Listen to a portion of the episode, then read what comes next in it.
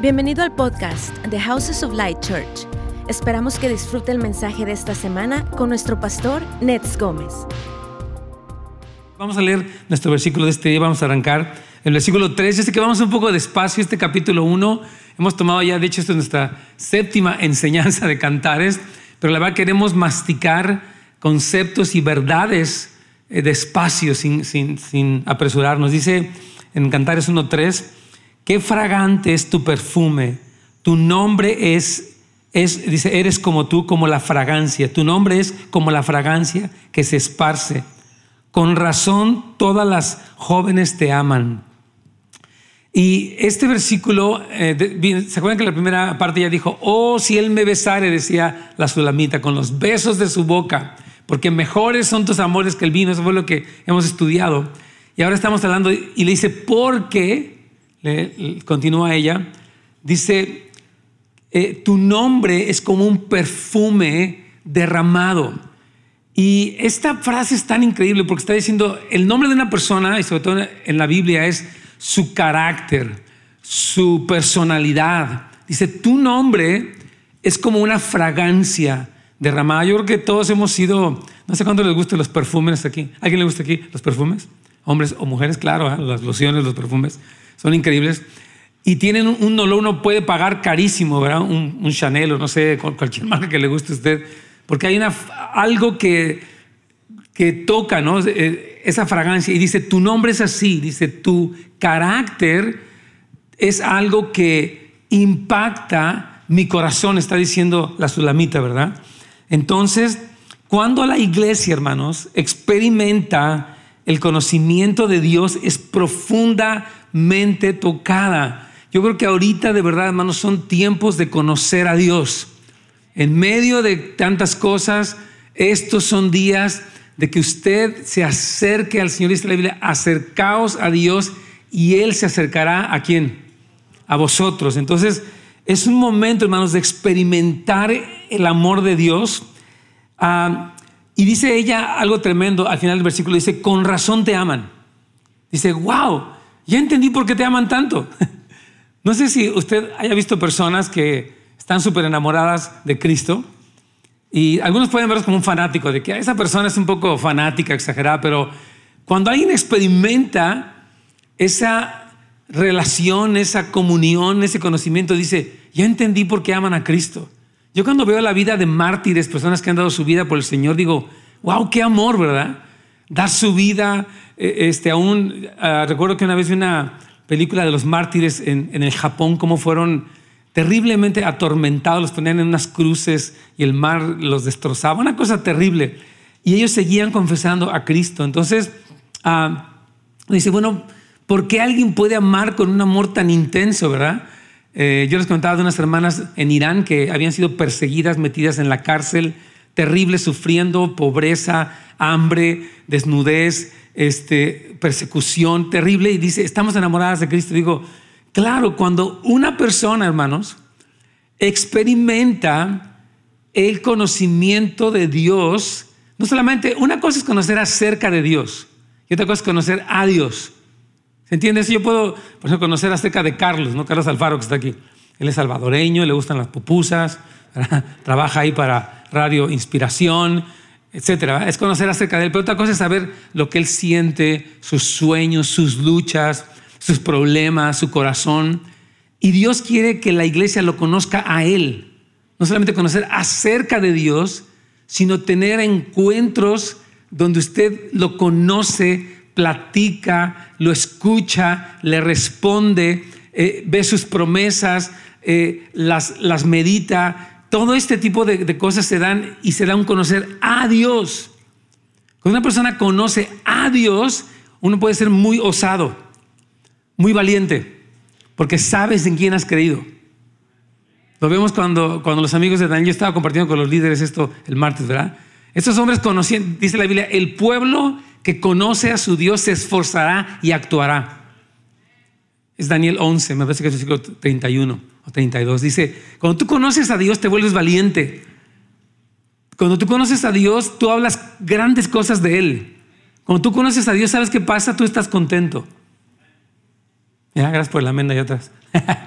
De verdad, cuando tú conoces a Dios, hay un sentido de contentamiento. Una persona cuando no conoce a Dios siempre está como insatisfecha. Hay algo más que necesita, algo más que le hace falta, algo más que perdió. Ya no tengo mis parrandas de antes, ya no tengo mi reventón de antes. Me extraño eso.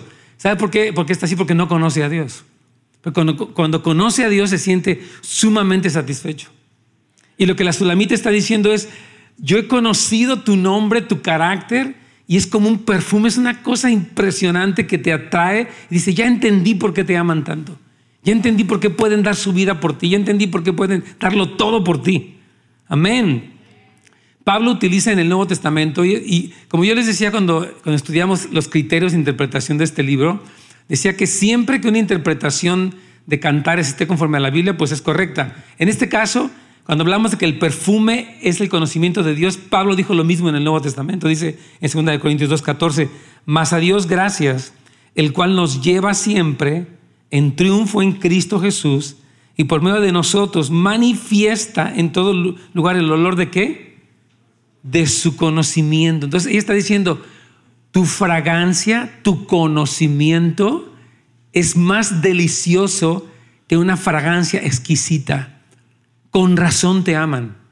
I got it. Cuando tú te enamores más de Cristo, vas a entender por qué hay gente tan enamorada del Señor. Hay gente que su cristianismo es de que, pues yo voy a la iglesia una vez a la semana, en otros momentos no te queda otra más que una vez, pero cuando estábamos aquí más, tiempo, ¿por qué van tanto a la iglesia? ¿Y por qué estás sirviendo? ¿Y por qué este, das dinero? ¿Y por qué vas a la oración? ¿Y por qué te paras al cinco? Porque estoy enamorado. Nadie me pone un cuchillo o me, da un latigazo de que ándale, ¿verdad? Entonces, quienes aman al Señor pueden entender por qué hay gente tan apasionada y no es religiosidad, no es fanatismo, es la fragancia de Cristo que nos impacta de una manera tan tremenda y toda la iglesia somos llamados a eso, hermanos. Yo creo que estamos viviendo un momento en que la iglesia está sufriendo cambios. Las iglesias están cambiando en el sentido de que ya no van a ser lo mismo. Van a ser iglesias de puros cristianos que son discípulos que hacen discípulos, que están en las casas y que llueva, truene o relampaguee, están metidos con Dios. Y si no hay reunión o alguna cosa, ellos ven cómo se conectan con Dios, se conectan con otros, se conectan con la iglesia. Dios va a levantar una generación de cristianos más fuertes que nunca. De verdad, hermanos. Hubo un tiempo donde tú puedes ser cristiano y no te costaba nada. Ay, ahí cuando una vez al mes te parabas, te asomabas y... Pero ahorita con la pandemia, con la muerte de mucha gente, con el sacudimiento de la economía, con la incertidumbre de qué va a pasar si viene otra ola, todas las cosas que, que se han dicho, si se prolonga hasta quién sabe cuánto, hay una especie de incertidumbre, pero los que conocemos al Señor, insisto, porque hemos entrado en este diálogo y el Espíritu nos ha, relevado, eh, nos ha eh, revelado, perdón, podemos decir, Señor, yo me voy a esforzar, voy a seguir y, y Dios está levantando una iglesia enamorada de Cristo, hermanos. Esto es increíble. Entonces lo que la novia está diciendo es, debido a que tú mismo eres como un bálsamo fragante que se ha derramado, mi corazón se agita. Lo tengo ahí en el párrafo eso. O sea, dice, eres tan impresionante que mi corazón está agitado, estoy emocionada, dice ella. La fragancia de tus cualidades provoca que todos te amen. Ahora, quiero decirles que van a pasar dos cosas, hermanos, en este tiempo. Por eso lo tengo aquí. Hay dos cosas significativas que han ocurrido a lo largo de la historia, pero que van a ocurrir todavía más en el, tiempo venidero. Dios exaltará y revelará el renombre y la hermosura de Cristo en todas las naciones, al punto que llegará a ser la realidad más suprema y gloriosa sobre toda la tierra. Amén. Amén. Dice la, dice la Biblia en, en Habacuc 2.14, la tierra será llena del conocimiento de la gloria de Jehová como las aguas cubren la mar. Hermanos, Dios va a manifestar el conocimiento de este hombre a todas las naciones. Y va a ser tremendo. Este versículo de Isaías 4.2 me encanta. Me hace escalofrío cuando lo, lo menciono.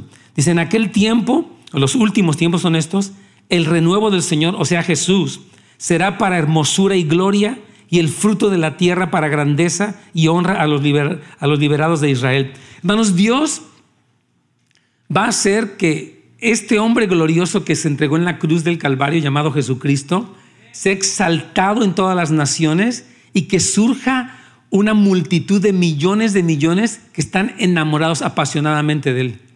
Eso va a pasar. Va a pasar que va a haber un cristianismo radical. Dios le dijo a Mike, y a mí me encanta, es Mike Bickle, que ustedes lo conocen, es un amigo muy querido.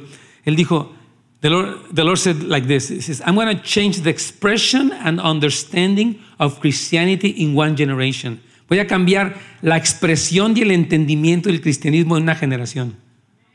Y Dios lo está haciendo. Este sacudimiento de la iglesia, digo, Señor, está buena esta cosa. Yo digo, si se sacude la iglesia, ¿quiénes van a quedar? ¿Saben quiénes van a quedar? Los enamorados. si se sacude esto y se prolonga y de repente viene la policía y nos quiere cerrar y decimos, aquí vamos a estar, los que se van a quedar son los enamorados. Van a decir, ¿saben qué? Lo siento, estoy muy enamorado.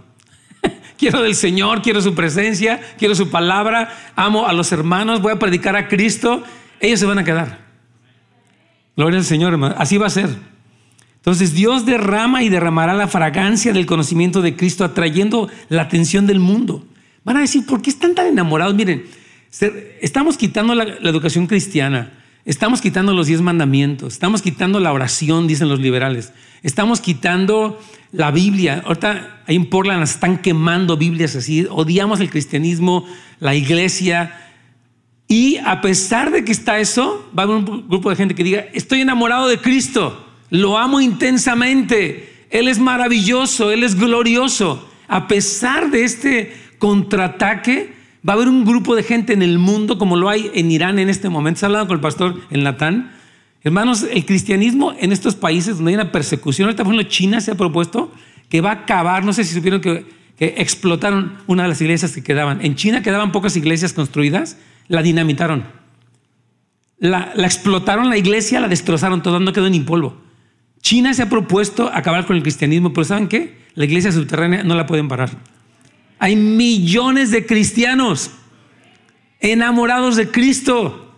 Por eso les digo que Dios va a derramar la belleza de Cristo y en medio de la más grande oposición va a, surgir la generación más enamorada de Cristo de toda la historia.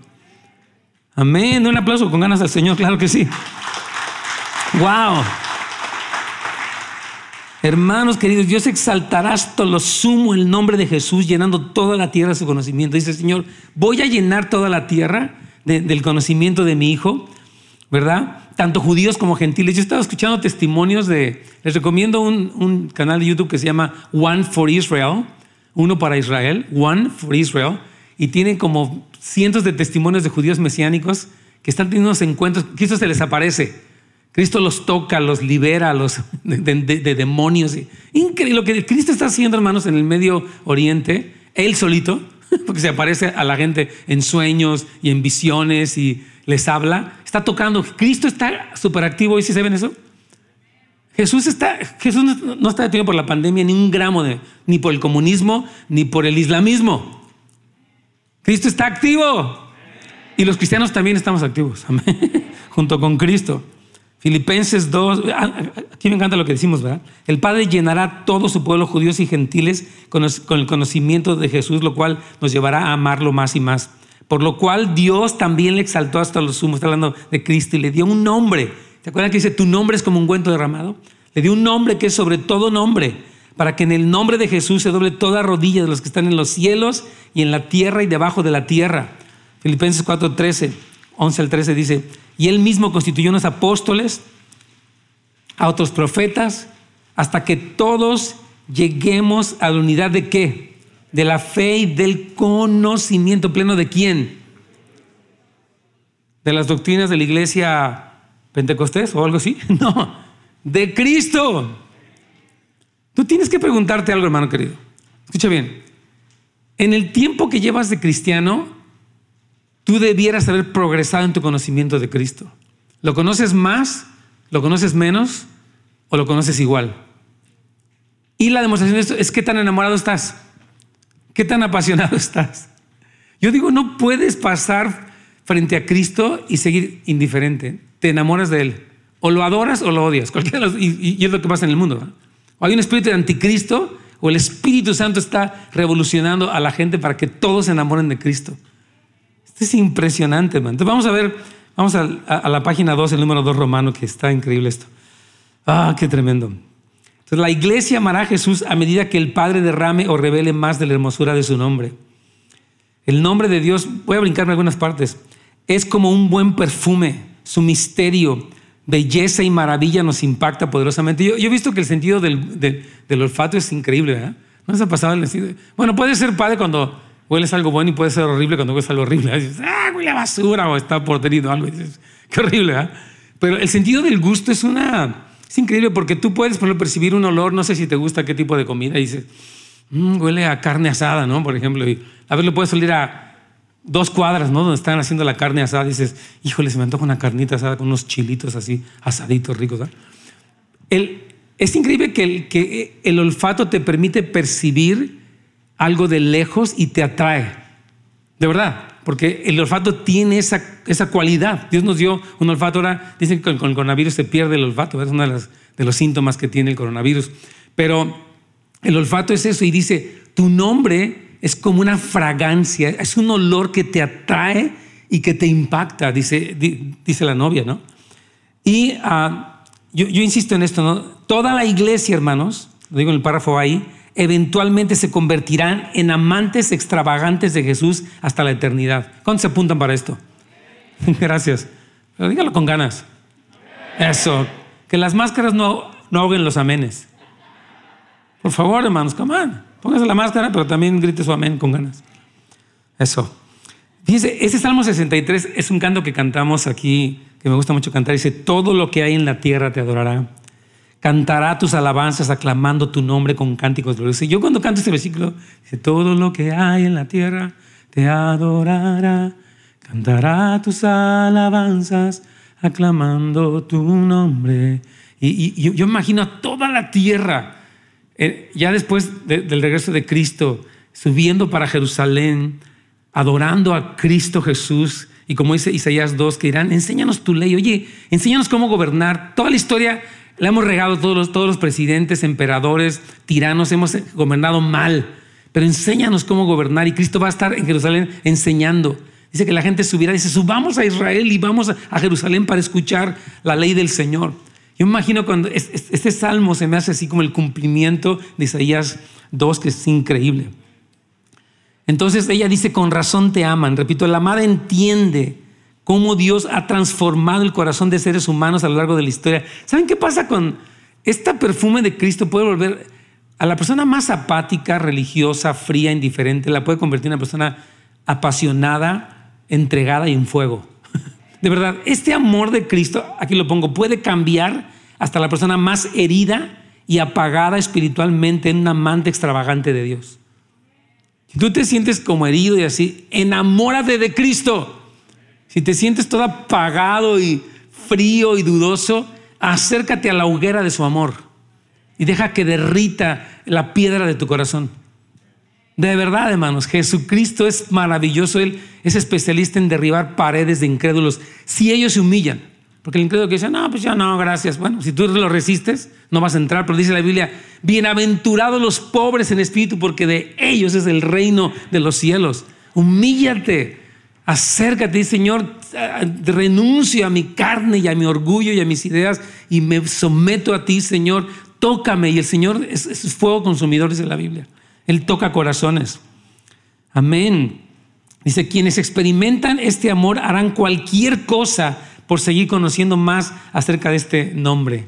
Miren lo que dijo Pablo. Lo hemos leído cada semana, pero no me voy a cansar de, leerlo porque es una cosa poderosa. Dice, pero todo aquello, dice Pablo, que para mí era valioso, ahora lo considero sin valor por causa de Cristo. Es más, todo lo considero una pérdida comparado con el supremo valor de conocer a Cristo Jesús, mi Señor. Qué tremendo es esto. Mire, cuando un cristiano conoce a Cristo, las cosas del pasado son despreciables.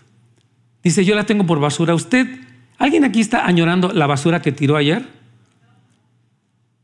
Ahora, si tú y yo añoramos el mundo en el que vivíamos antes, es que no hemos conocido a Cristo, porque cuando tú lo conoces, esas cosas son basura. Tus experiencias de pecado y tu lujuria o tus eh, vicios o tus aventuras, dices, eso es una basura. ¡Ah! Y ahora, ahora anhelo y añoro a Jesucristo con todo mi corazón. De verdad, hermanos. Entonces, entender más a Jesús es amarlo y disfrutarlo más. Nuestro celo por Jesús es fortalecido al recibir conocimiento de Dios. Pablo gozoso sufrió pérdidas y soportó dificultades. No dijo, ay, pobre de mí, ya no puedo ir a las parrangas o a las pachangas. Ay, lástima, ya no puedo emborracharme, ni usar, no sé, marihuana o lo que sea. No, él dijo, ¿sabes qué? Guácala, fuchi. Nada de eso no me interesa. Dice, por Él, o sea, por Cristo, lo he perdido todo y lo considero basura con tal de ganar a Cristo. Dios, eh, el, perfume del conocimiento de Jesucristo sí cambia la escala de valores. O sea, lo que era para ti más valioso puede ser despreciable. Y lo que era para ti despreciable puede ser más valioso. Es decir, por ejemplo, si tú decías, por ejemplo, tal vez para ti era muy valiosa la fama, o el dinero, o el placer. Era dices, ¿sabes qué? No me importa. Yo tengo algo más glorioso y te dices, ah, eso de ir a la iglesia y leer la Biblia, qué bola de aburridos y de cristianos religiosos. Y ahora dices, no, me encanta eso. Es mamá, para las cinco voy a venir un set aquí a orar y a buscar el rostro del Señor. Aunque tenga cansancio, aunque tenga cosas aquí, voy a buscarlo porque lo anhelo. Ah, qué hermoso es esa frescura, hermanos. Dios quiere mantener a su pueblo encendido con un fuego que dice que las muchas aguas no podrán apagar ese amor que vengan tormentas, que venga lo que venga, y decir, ¿sabes qué? Estoy enamorado de Cristo, apasionado por Él. Eso es lo que, lo que está pasando en el mundo entero. Ahora, algo bien tremendo que, que, nos enseñó Jesucristo, y eso es algo que a mí me encanta, es que vamos a amar a Dios con el mismo amor, o vamos a amar a Jesús con el mismo amor que el Padre ama a Cristo. Esto es algo impresionante. O sea, fíjense cómo Dios Padre ama a Dios Hijo y dice, Señor, fíjate, Cristo, ahí en Juan 17, 26, y les he dado a conocer tu nombre y lo daré a conocer aún para que el amor con que me has amado esté en ellos y yo en ellos. Dice, imagínate la clase de amor que Dios Padre tiene por Dios Hijo. Y dice, yo les he dado a ellos, les he enseñado cómo eres tú para que te amen a ti, perdón, me amen a mí tal como tú me amas. Esto es impresionante, hermanos. Nosotros amaremos a Jesús con el amor con que el, el Padre lo ama a Él. Tú puedes... Mira, yo, yo he escuchado personas que me dicen que como que yo amo mucho a Dios. ¿no? Yo digo, yo quiero amarlo mucho. Siento que lo amo, pero me falta tanto por amarlo. Hay, una, hay un gran recorrido que tienes por delante, porque te das cuenta de que la medida en la que Dios Padre ama a Dios Hijo es un amor eterno. Entonces, eso nos hace siempre anhelantes. Señor, permíteme amarte más. Amarte así como el Padre te ama. Qué tremendo. Amar a Jesús en el desbordamiento del afecto del Padre por Jesús es nuestra herencia y nuestro destino. ¿Cuántos quieren esto? Amén. Te felicito por ese amén. Porque esa es, esa es la buena parte, la cual no te será quitada. Esa es la buena parte que ames a Dios con la intensidad con la que Dios Padre, con la que Dios ama a Dios. Ya, no, no lenguas. Entonces, fíjate, aquí me encanta lo que dice en el párrafo E, vamos a ir rápidamente para allá. Fíjate, dice, Jesús, el psicólogo por excelencia, nos permitió saber cómo funciona el corazón humano cuando le explicó a Simón el leproso, no Simón Pedro, cuando, cómo cuando la gente experimenta más perdón es cuando más amor fluye de ellos. Fíjate, Jesús le dice, ¿se acuerdan de esa escena? Está increíble. Este hombre leproso invita a Jesús a su casa. Jesús llega, empieza a cenar y esta mujer María se atreve a hacer una cosa. Ella está apasionada, está enamorada. Ella dice, ¿sabes qué? Me voy a meter a la fiesta. por lo visto no era invitada ella. Y yo voy a traer un perfume de alabastro. Ah, no, dice que ella estaba llorando. Que estaba enjugando sus pies con sus cabellos. Y dice que después se echó ese perfume y que toda la casa se llenó de esa fragancia. Y entonces este hombre empieza a ver críticas contra ella. Primero Simón dice, ¿no sabe este cuate que es profeta, que esta mujer es, una, es de lo peor? ¿A poco no discierne la clase de mujer? Fuchi, sácate de mi casa casi le dice, ¿qué haces aquí? Y luego los discípulos también la critican. Oye, ¿cómo desperdicia esta mujer un perfume tan caro? Eso se puede haber vendido y dado a los pobres. Y Jesús la defiende y dice, cállense, déjenla. Y, le dice, el Señor le pregunta, oye, un hombre tenía dos deudores. A uno le perdonó dos millones de dólares y a otro 200 dólares. ¿Quién crees que, va, a estar más agradecido? Dice, pues obviamente que le perdonaron más lana. Dice, bueno, esta mujer, mucho se le ha perdonado y por eso mucho ama. Ahora, la pregunta es que a todos los que hemos venido a Cristo se nos ha perdonado mucho, porque nadie de nosotros tenemos poco pecado, pero no todos amamos igual. Todos nosotros hemos sido perdonados de infinidad de pecados, pero no todos amamos intensamente. Aquí dijo Jesús, por lo cual te digo que sus muchos pecados le son perdonados porque amó mucho, mas aquel a quien se le perdona poco, poco ama. ¿Cuántos quieren que todos sus pecados se les perdonen? Ok, la demostración de ese, de ese perdón se expresa en amor. Tú dices, bueno, yo era medio malo, pero así tan malo, tan malo, soy buena gente, es más, miren, estoy hasta bien guapo y bien chido. Dice, bueno, es que no has entendido, porque el, entra, fíjese bien, entre más amor experimenta el corazón humano, es más capaz de expresar ese amor. ¿Cuánto lo creen eso? Totalmente. Yo he hablado con un, con un joven esta semana, uh, un joven afroamericano, y yo estoy, estoy compartiéndole un poquito a él y bueno, ministrándole, ¿no? Y yo, yo veía el contexto de donde él viene, ver una familia disfuncional, quebrantada. Y este joven, por su misma experiencia, bueno, de hecho sus padres vienen de hogares quebrantados, el papá y la mamá de este joven. Entonces nadie de ellos supo dar amor. Nunca lo recibieron bien y no lo supieron dar. Entonces él, aunque es un joven que ama a Dios, tiene muchas luchas en ese sentido. Pero ahorita él está experimentando el amor de Dios de una manera tan poderosa que está convirtiendo en un servidor de todos. Un joven que está tremendo este muchacho, qué bárbaro. Él quiere dar su vida por Cristo y por el Evangelio y quiere entregarse, pero es que está experimentando el amor de Dios. Entonces todo lo que él no vivió con sus padres lo está viviendo en Cristo y él está rompiendo las maldiciones generacionales de su familia.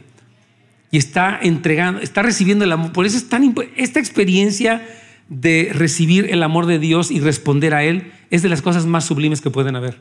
Porque te sana. Si estás descompuesto por cosas, traumado, rechazado, amargado, el amor de Jesucristo te sana. Es, muy, es una terapia muy poderosa, de verdad. Número uno, dice número uno, Satanás engaña a las personas convenciéndolas de que Dios es cruel, injusto o insensible les dice que Dios los rechaza, provocando que cuando fallen huyan de Dios en vez de correr hacia Él. Yo he visto, por ejemplo, en todas estas, fíjese bien, todas estas famosas dinámicas de, ah, por ejemplo, de esta enfermedad, ¿verdad? Y las personas, bueno, algunos te preguntan, ¿dónde está Dios o por qué si Dios existe, etcétera, etcétera. Pero fíjese, me estaba contando una hermana el testimonio de su hermano. Su hermano murió hace poquito, hace unas semanas, ¿no, Carlitos? ¿Te acuerdas de esa señora que se murió no sé cuánto tiempo? ¿Cómo cuánto tiempo tiene? Como dos semanas. Él tenía 38 años.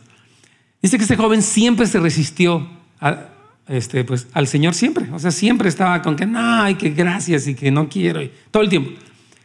Y ella siempre estuvo compartiendo el Evangelio y orando por él. Y dice que le dio COVID. Y dijo que, él dijo, ¿sabes qué? Esta es mi señal. Yo me he resistido para entregarme a Cristo pero yo entiendo que este es mi momento para entregarme. Y este joven se entregó a Cristo. Y murió después. Y la hermana estaba muy dolida porque ya no, no fue a verlo para el hospital. Pero fíjense cómo Dios, en su soberanía y omnisciencia, utiliza un momento de quebranto en, una persona que había sido orgullosa e indiferente e incrédula para hacerle reflexionar en su vida y en un momento así él tiene su encuentro con el Señor y ahorita él está disfrutando con el Señor para siempre en el cielo. Pero Dios, o sea, yo no puedo juzgar y permitir que el acusador me hable mal de Dios porque mis razonamientos no lo comprenden. ¿Y por qué no es así? ¿Y por qué Dios no le hace así? Digo, ah, ah, ah". yo no entiendo, pero sé que Dios es bueno. A veces siento un dolor, pero sé que Dios es justo en todo lo que Él está haciendo. No puedo tachar a Dios de injusto. A veces no entiendo, pero no puedo ponerme en ese lugar. Entonces, Satanás quiere acusar a la gente. ¿verdad? Dios es injusto, Dios no te escucha, Él es insensible. No es cierto. No, hay que creer eso. Ahorita vamos a estudiar, por ejemplo, aquí cómo, eh, para, para, entender mucho este amor y que, lo hemos hablado, pero quiero detallarlo un poquito más, es cómo responde el padre del hijo pródigo a este joven. ¿Cómo es que ese padre lo abraza, lo besa, lo viste con, ropa nueva, lo celebra. O sea, Dios dice, yo soy un Dios bueno. Yo soy un Dios que tengo misericordia, soy un Dios cercano y tierno y misericordioso. Yo soy así. Amén. E-, ese es nuestro Dios, hermanos. Díganme amén con ganas, por favor. Gracias, gracias. La vida cristiana, hermanos, consiste en ser amado y disfrutado por Dios y entonces responder a ese amor con una devoción total, una devoción y obediencia total. Lo quise subrayar es en el párrafo F, está increíble. Fíjate, repito, la vida cristiana no es solamente venir a la iglesia, la vida cristiana no es solamente haber este, ido para un retiro, qué bueno que fuiste, y vamos a hacer otros más. Por cierto, Pastor Ferni. Amén. Fin. Septiembre, 4 y 5 de septiembre es nuestro primer retiro post-pandémico, o no sé cómo llamarlo. Whatever. Vamos a ir los varones, van a ir, todo con distancia social. Se va a hacer una parte aquí, el viernes se va a hacer aquí, y luego el sábado va a ser en Pamdel, pero no van a dormir allá, van a dormir obviamente en sus casas, pero todo el sábado va a ser ministración y va a haber distancia personal y todo, pero queremos continuar con eso. Pero repito, la vida cristiana, o sea, Parte de la vida cristiana son esas experiencias, pero la vida cristiana consiste en ser amado y disfrutado por Dios. Dios se deleita en ti, porque Jesucristo te cubrió con su sangre, o sea, borró todo tu pecado y ahora tú eres, Dios se deleita en ti, dice la Biblia. Amén. Y entonces en esa la vida cristiana es yo soy amado y disfrutado por Dios. Entonces mi, vida se trata de responder ese amor con una devoción total, una dedicación y una obediencia. Señor, sí, a veces me cuesta trabajo, a veces me canso, a veces me distraigo, a veces me tropiezo, pero quiero obedecerte. Eso es la vida cristiana. Es una respuesta al amor de Cristo. Amén. Fíjate, aquí pongo más abajo que... Ah, ah, bueno, voy a seguir. Dice, la novia entiende el impacto de encontrarse con las emociones de Dios, lo cual es contrario a nuestro orgullo y formalismo religioso. El formalismo religioso es muy feo porque como que trata de fingir algo exterior. El cristianismo es un impacto de quién es Dios y una respuesta. Por ejemplo, nosotros no adoramos a Dios porque la música esté bonita o porque alguien canta hermoso, que cantan hermoso y tocan increíble. Nosotros adoramos porque Dios es glorioso. Y al estar tan impresionados decimos, Señor, cuán grande es tu nombre en toda la tierra.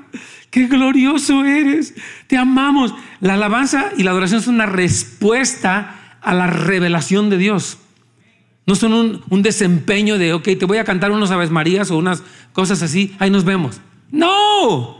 La alabanza y la adoración, cuando Dios se muestra, es como, oh my gosh, what an amazing God. What a powerful God. What a humble God. What a beautiful God. Tú, eh, estallas en adoración por la grandeza de Dios. Amén. Yo, mire, las yo he visto personas que se extasían ante los deportes, como que ¡ah! O están impresionados porque su equipo iba a ganar, iba ganando, y ¡ah! Le gritan, ¡ah! Ok, ok, ya. That's good. Dios es muchísimo más glorioso, impresionante, impactante y despierta respuestas sublimes en el corazón del hombre.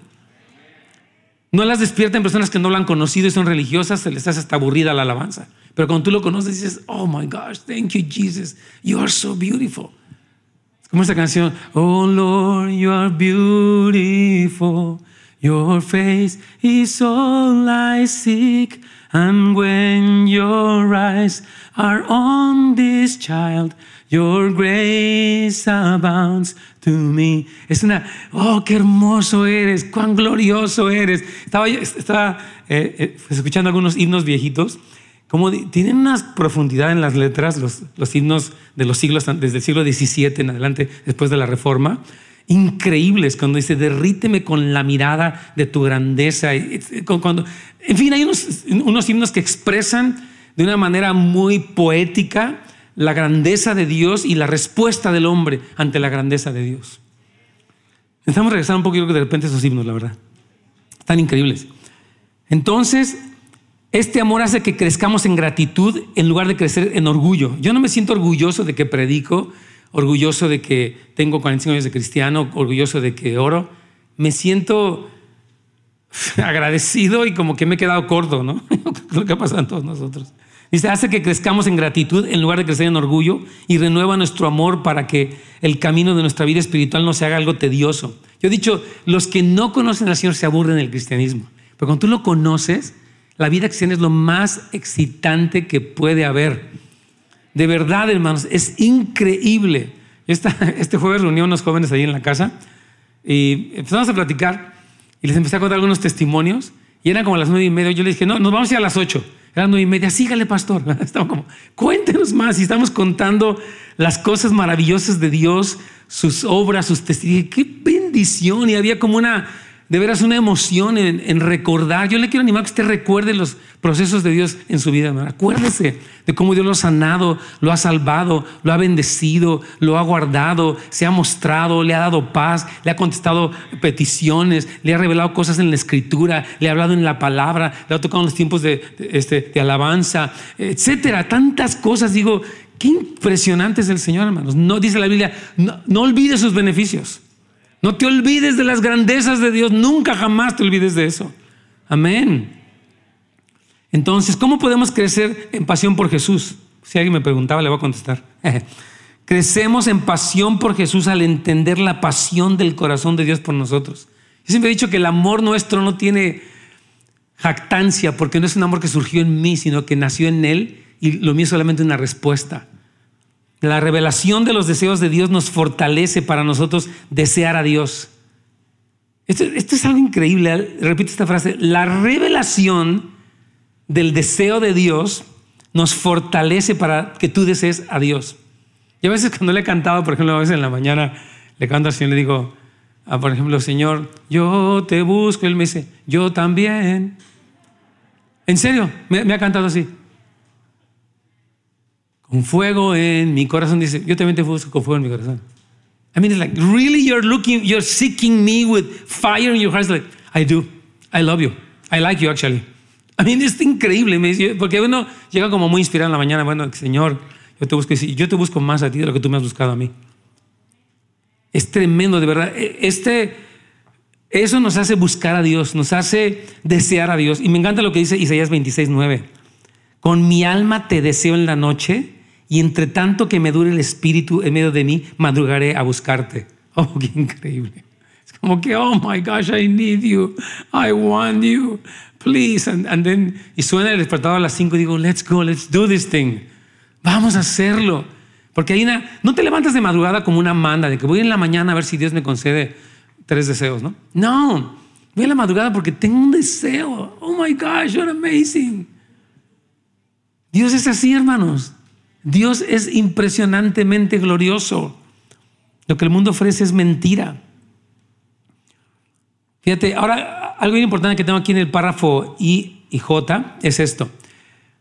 Dios ha manifestado su hermosura a través de la creación, pero no todos la ven.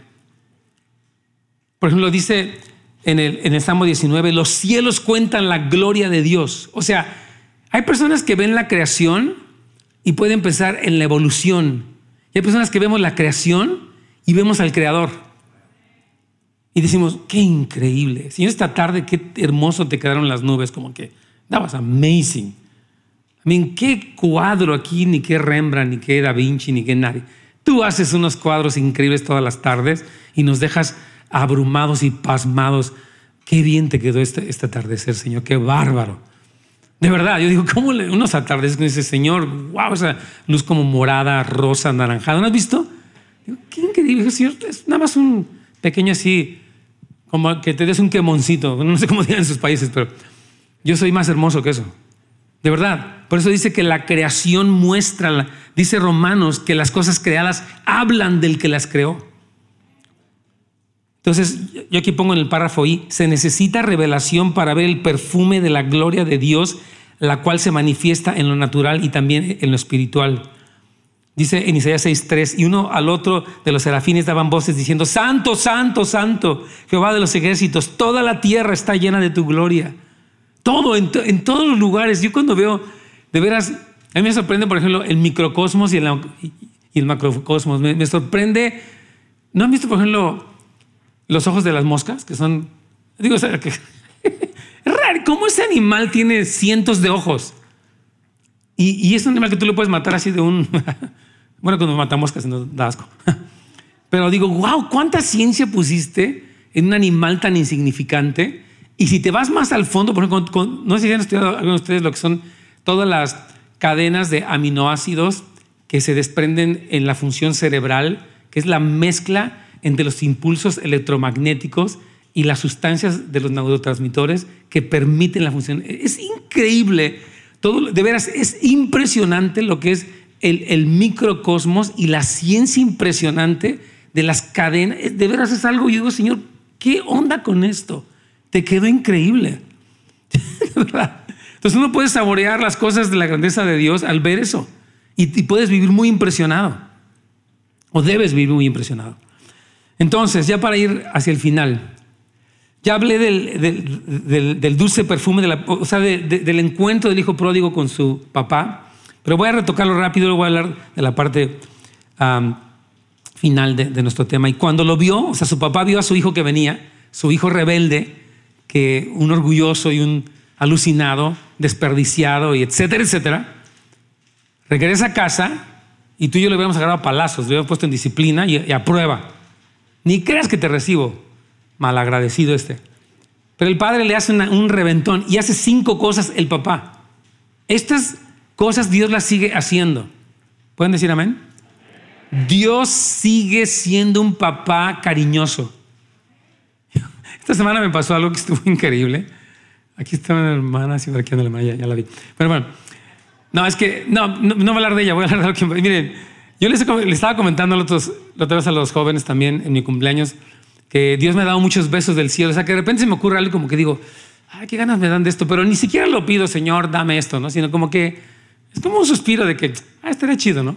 Pero no estoy, ni voy a gastar en eso, ni nada. Pero de repente alguien me lo trae. Me pasó una vez, de veras, yo fui a una tienda y vi una, una esencia muy bonita, estaba muy cara. Dije, jamás gastaría algo así, una ¿Cómo iba a gastar un dinero en esto? Eh? Pero me gustó, dije, estaría padre. Me gustan los olores. Tengo, tengo el, bueno, lo tenía antes más sensible, mi olfato era muy sensible. Este, y ya entonces ya me olvidé de él. Y el domingo llegó una hermana con una bolsa, aquí este auditorio. Me dice, hermano, le traje algo muy raro, no sé si le va a parecer extraño, pues lo quiero dar. Y me saca la bolsa y era exactamente el mismo. El mismo exactamente que vi en la tienda. Es me dijo, I got you, I love you. Y esta semana me pasó algo también. Yo, yo quería un termo de X. Oye, y, una, y yo, una madre me dio exactamente el termo que yo quería. Exactamente. Dije, no voy a gastar un termo, Un termo que lo, lo, conectas al teléfono y puedes regular la temperatura. Ya sé que a uno le gusta la tecnología, ¿no? Y esta hermana me dio exactamente de la marca que yo quería. Dije, no puede ser. Pero es que Dios es así. Dios da besos del cielo. Dios es tan cariñoso y tan detallista y tan cuidadoso que de verdad yo no dejo de asombrarme de cómo es Él. Entonces, número uno, que el Padre lo vio. Dios nos ve a cada uno individualmente. Me encanta eso. Tú cuando vienes a la iglesia, Dios no ve hacia la masa, de que pues ahí están todos, órale. él, te ve a ti. Él se encuentra contigo personalmente, individualmente. Él se fija en tu canto, eh, en, tu corazón, todo. Él, es, él es precioso. Él es hermoso. Número dos, el Padre sintió compasión. Así es la ternura de, de Dios por nosotros, cada uno de nosotros. Él dice que esto es increíble. Yo les leí la semana pasada ese versículo que dice, en toda aflicción de ellos, Él fue afligido. Cuando tú te, te sientes mal, dice, híjole, qué, feo lo que estás pasando, qué duro. Dios se, aflige, él, él se identifica. Yo digo, cuando, Él llega para la, tumba de Lázaro, ¿se acuerdan? Todos están llorando y Él dice, pues, ya cálmense esas chillonas. A ver, ya Lázaro, salte ya. A ver, ¿qué pasó? Ah, tal vez uno hubiera actuado así más, a ver, ya, calma, calma, calma, que tan chilladero. No dice que se puso a llorar. Se puso a llorar junto con ellas. Después dijo, ok, ya, ya lloramos un rato. Lázaro sal fuera, y ya está Lázaro, ok, vistan lo debe comer. Ya, ya pasó todo. Impresionante, una ternura. Número tres, el padre corrió hacia el hijo pródigo. Es, y, y, esto habla de la iniciativa de Dios, o sea, cómo Dios lucha por nosotros, cómo Dios nos busca, cómo Dios es intencional Mire, yo le hablaba a este joven que les, estoy contando, que les estoy ministrando, él se metió en un ayuno de 40 días. Y es raro cómo Dios nos conectó porque yo sentí que Dios, o sea, una respuesta a su ayuno de 40 días se metió bajo como 30 libras. fue el que nos pudiéramos conectar para ministrarle del amor de Cristo. Porque Dios, de hecho, Dios tomó la iniciativa con este muchacho y Dios ya tenía planeado que lo, que, que lo, que lo ayudáramos y su vida está siendo liberada tremendamente. Entonces Dios es así, Dios es un Dios que toma la iniciativa. Tú estás aquí, no tu, por tu iniciativa, porque Dios te, Dios te trajo. Tú estás aquí porque Dios tomó la iniciativa. No es que tú fueras muy buena gente o muy religioso o tu esposa te pellizcó lo suficiente.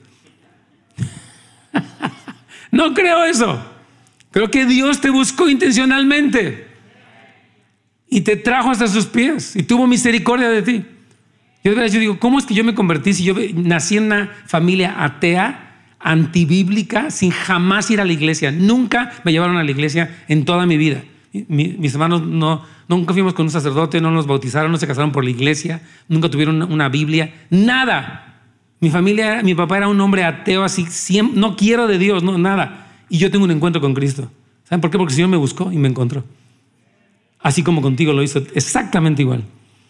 Número cuatro, el padre se echó sobre el hijo pródigo y lo abrazó. Muestra el afecto cariñoso y expresivo de Dios. Yo les quiero animar que estas cosas ustedes le hagan parte de su conversación. Cuando tú eres Señor, abrázame. Amén.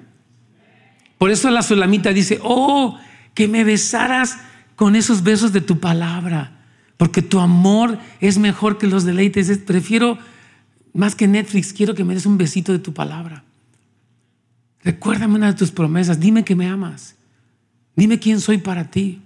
Es importante más que este libro no sea una prédica que, o sea, que usted escuchó el domingo, sino un diálogo con Dios. Yo, quiero, yo quisiera que esto que ustedes ven de este lado, ustedes supieran que está al acceso de todos nosotros. Esto no es para, ah, el, del, pastor no es para arriba. Mike Bickle, Benji Núñez. No, eso es para todos. El padre ama a sus hijos por igual.